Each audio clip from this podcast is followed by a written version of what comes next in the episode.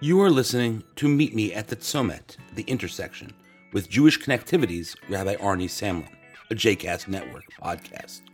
For more information about JCast Network podcasts and blogs, please visit jcastnetwork.org. For more information about Rabbi Samlin and Jewish Connectivity, please visit jewishconnectivity.com. Shalom, this is Rabbi Arnie Samlin welcoming you as we meet at the Tzomet at the intersection here on the JCast Network. In my studies, becoming a life coach, one of the things that kept on coming up is the idea that a person has to learn to be, and I put in quotes, selfish. Now, that kind of struck me in the wrong way.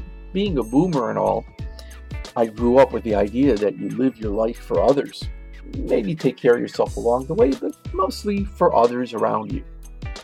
And here was a very bright guy, one of the founders of life coaching, saying, no, you have to really learn to be selfish. And saying that we as coaches have to convince our clients that it's important to be selfish. So, what does that mean and what is that about?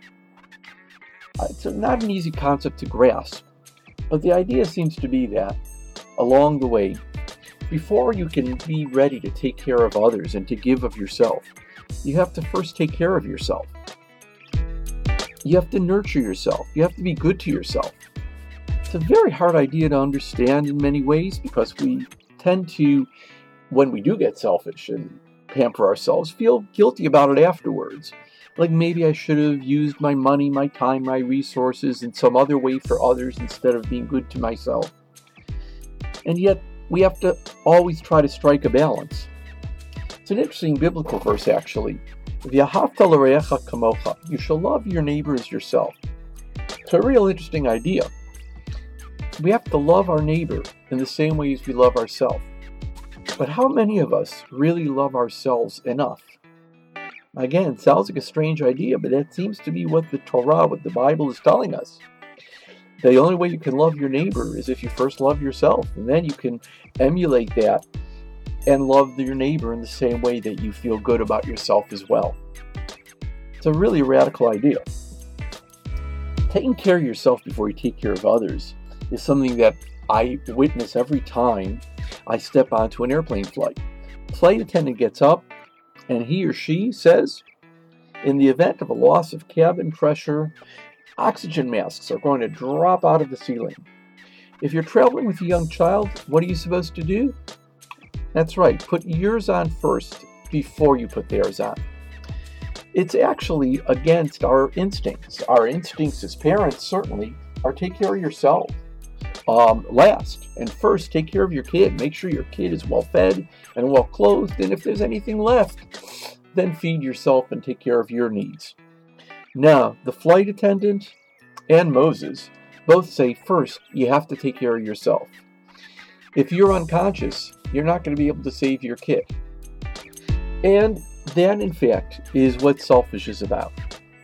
You have to take care of yourself to the degree that will allow you the strength, the health, and the ability to then go out there and serve others and take care of others.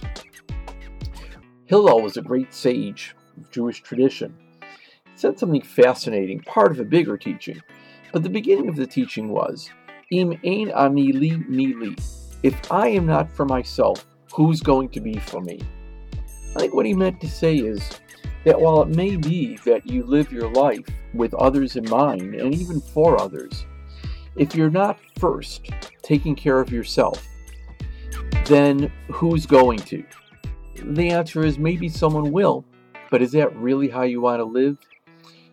First, take care of yourself, love yourself, then love your neighbor as yourself. If you have any comments about this podcast, please be sure to leave them either on the Facebook page of JCast Network or, as always, on the Twitter feed of Jewish Connective. Take care of yourself and then go out there and make great things happen. Shalom.